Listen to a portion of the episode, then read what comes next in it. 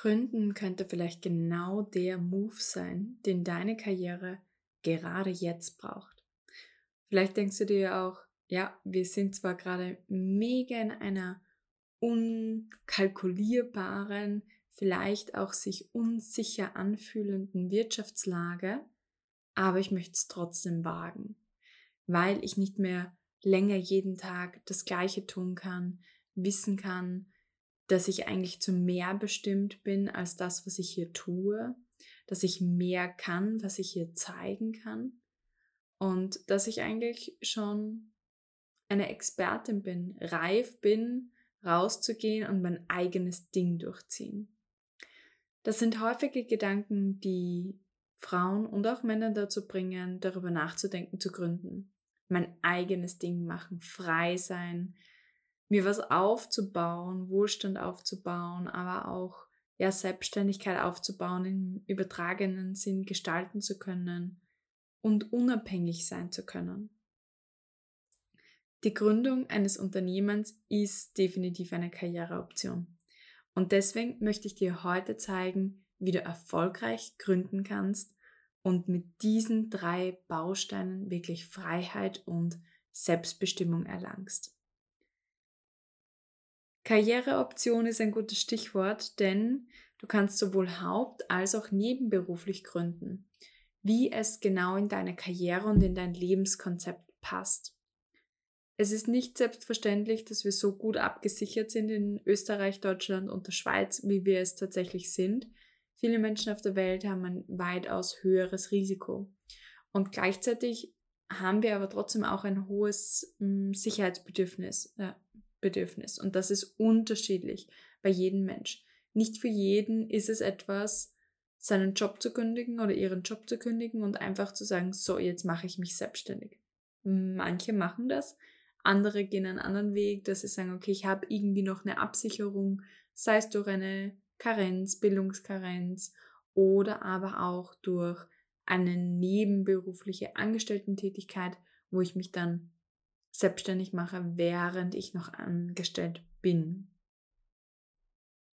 Das heißt, du musst einmal für dich den richtigen Weg voraus, äh, herausfinden. Das ist sowieso Voraussetzung, wenn du diesen Karrierepfad beschreiten möchtest und auch ja einen gewissen Polster bereithalten, um das Ganze zu tun. Also das ist wirklich jetzt alles nur Voraussetzung und noch keine der drei wichtigen Bausteine, die ich dir sage. Wenn du gründen möchtest, brauchst du auch die finanziellen Voraussetzungen für das Gründen. Und die schaffst du dir am besten als Puffer. Jetzt aber direkt mal zu den ja, wie soll man sagen, den drei wichtigsten Bausteinen, wenn du gründen möchtest. Vielleicht weißt du, dass ich mich selber dazu entschlossen habe, vor über drei Jahren ähm, zu gründen und mein Unternehmen zu gründen. Und darüber spreche ich auch in der nächsten Podcast-Folge, wie ich mein sechsstelliges Online-Business in unter 1,5 Jahren als Coach aufgebaut habe Darüber und über meine Learnings erfährst du mehr in der anderen Podcast-Folge. Hier möchte ich viel mehr insgesamt darauf eingehen, was brauchst du, um erfolgreich zu gründen? Welche drei Bausteine? Und die drei Bausteine möchte ich gerne gliedern in einerseits Markt und Kundinnen. Also wie musst du auf den Markt schauen und auf deine Kundinnen? Wie gehst du das Thema Marketing und Sales an? Und auch wie errechnest du einen positiven Business Case für dich. Diese drei Bausteine brauchst du für ein erfolgreiches Business. Was absolute Voraussetzung ist und nicht wirklich ein Baustein für ein Business, ist, dass du eine Leidenschaft hast oder eine Expertise in einem Bereich, wo du auch wirklich tätig sein möchtest. Ja. Es nutzt nichts, wenn du eine Expertise in einem Bereich hast, wo du sowieso dann unglücklich sein wirst, wenn du da dann dich länger damit beschäftigst, das nutzt niemandem etwas, sondern es soll wirklich etwas auch sein, was du gerne tust. Und die Expertise und der Nutzen ist die Voraussetzung. Zu finden, worin du wirklich gut bist und deine Stärken dir anzuschauen, schauen, wo habe ich eine Expertise. Da kann ich dir jederzeit gerne auch im Coaching dabei helfen, diese Vision für dich zu kristallisieren und diese Klarheit auch über dich selbst zu gewinnen. Okay, zurück zum Markt und zu den Kundinnen. Der erste Baustein ist, gibt es einen Markt für das, was du anbieten möchtest? Manchmal denken wir so kreativ und denken, wir müssen unbedingt etwas Neues erfinden, was die Welt noch nie gesehen hat. Die Welt hat alles schon gesehen. Die Frage ist, wird das Problem gut genug aktuell gelöst oder braucht man eine bessere Lösung für das Problem? Ist die Lösung, die dir vorschwebt, zehnmal besser als das, was am Markt ist, in einem relevanten Kriterium? Dann hast du auf jeden Fall auch schon ein USP. Aber grundsätzlich ist es gut, wenn es Konkurrenz gibt. Ich bin nicht die einzige Karrierecoach auf der Welt und auch nicht in Österreich. Das ist gut so, weil es zeigt mir, dass es einen Markt für den Service gibt, den ich anbiete. Und selbst wenn du noch nicht gegründet hast, sondern von außen auf etwas schaust, frage dich, wird so etwas in der Art schon verkauft? Wird das gekauft, was ich hier anbieten möchte? Oder ist es komplett neu? Dann hm, sprechen wir eher über disruptive Innovationen und das hat eher nicht so viel mit der Selbstständigkeit zu tun.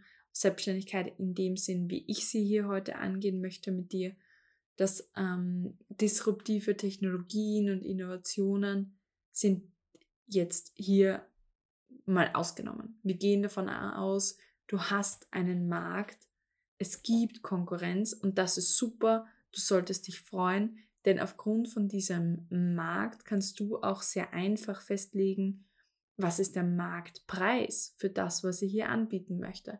Wie viel sind andere Kunden bereit zu bezahlen? Du kannst nämlich davon ausgehen, wenn der Markt schon länger besteht, dass sich der Preis immer stetig einpendelt auf ein Niveau. Dass er sich einpendelt auf ein Niveau, was für alle Beteiligten auch ähm, fair ist und für passend befunden wurde. Und ähm, denn solange der Preis noch nicht gut ist für deine Konkurrenten, werden sie den Preis auch anheben. Darauf darfst du vertrauen. Und der zweite Aspekt von Markt und Kundinnen sind natürlich die Kunden. Und hier arbeite nicht mit irgendjemandem und nicht mit irgendeinem Kundenavatar, sondern einerseits mit deinen Lieblingskunden. Wer sind wirklich genau die Menschen, um die du dich kümmern möchtest. Die Menschen, für die du alles geben möchtest, dass sie glücklich sind, dass sie zufrieden sind in ihrem Leben.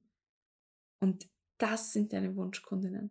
Menschen, mit denen du gerne Zeit verbringst, deren Probleme du gerne löst. Nicht, wo du mit den Augen rollst, wenn sie anrufen und sagen, na, schon wieder der oder der oder der Kunde oder die oder die Kundin. Na, das halte ich nicht aus. Die Gedanken sind Gift für dein Business. Die große Frage ist nämlich, wenn du deine mit deinen Wunschkunden arbeitest, dann denkst du unentwegt daran, wie kann ich helfen? Wie kann ich behilflich sein? Wie kann ich noch mehr Probleme lösen für die Menschen, die ich echt liebe und die ich richtig gern habe, wo ich sehen möchte, dass sie erfolgreich und glücklich und frei sind. Dazu erstellst du am besten ein psychografisches Persona-Profil. Also demografische Daten kannst du einbeziehen, wenn du möchtest. Demografische Daten sind sowas wie ein Alter, ähm, ein Berufsstand, ein Familienstand und, und, und. Das ist alles nicht so wichtig. Die Frage ist, wofür brennt der Mensch in seinem Herzen? Was sind die Wünsche? Was sind die Ängste, was sind die Ziele, was sind die Besorgnisse, die Sorgen, die Selbstzweifel, die Beliefs, die Glaubenssätze über sich selbst und die Welt. Das möchtest du wissen, denn hier dahinter liegt die Emotion. Und nur die Emotion verkauft. Und das bringt mich jetzt auch schon zum zweiten Baustein, Marketing und Sales. Du brauchst eine klare Positionierung. Noch nie wurde jemand als Selbstständiger mit einem Bauchladen erfolgreich, mit einem, ah, ich biete alles an, was kreativ ist. Beispiel. Oder ich mache Flyer-Visitenkarten, ich mache Homepages, ähm, ich mache Kunden, wie soll man sagen, Goodies und und und. All das mache ich alles. Besser ist es, du spezialisierst dich zum Beispiel auf entweder Druckthematiken oder Webthematiken oder Social Media Thematiken und und und. You get what I'm saying. Nur die klare Positionierung ermöglicht dir nämlich zu kommunizieren, wie deine Kundin von Schmerz zur Sonne kommt, wie dein Kunde von einem Zustand, den er nicht mag, ja, den er loswerden möchte, in einen Zustand kommt, der ah, angenehm ist, der Glückseligkeit bedeutet. Diese zwei Bilder kannst du nur dann kreieren, wenn du auch weißt, mit wem du es zu tun hast. Daher zuerst Markt und Kundinnen, zuerst Wunschkunde, Wunschkundin und dann die Positionierung drauf von, was möchtest du, was möchtest du nicht, wovon möchtest du loskommen. Darauf basiert sich dein klares Nutzerversprechen. Wo bist du zehnmal besser als die Konkurrenz? Und dieses Nutzerversprechen kann entweder sein, okay, ich bringe dir das und das bei oder ähm, ich sorge dafür, dass das in deinem Leben anders ist, ja, also von allen Services oder ähnliches. Oder du wirst für eine Transformation bezahlt. Also entweder für eine Transformation, ich bringe dich von A nach B oder du erhältst XYZ zusätzlich on top zum Beispiel oder du, ja, also Transformation oder eben Erhalten von neuen Dingen. Das ist das, womit wir rausgehen in unser Marketing. Achte bitte darauf, dass du diesen Bereich nicht unterschätzt. Marketing und Sales sind nämlich unterschiedliche Dinge. Marketing, wie zum Beispiel auf Social Media Posts machen, ist das eine, Sales ist das andere. Die gehen zwar Hand in Hand, ja, aber sie sind nicht die gleichen Dinge und wir können das eine nicht für das andere verkaufen, beziehungsweise ähm, alles in einem Aufwischer machen. Es braucht extra Gedanken für Sales. Wie überzeuge ich meine Kunden und Kundinnen? Wie trete ich wirklich gegenüber ihnen auf?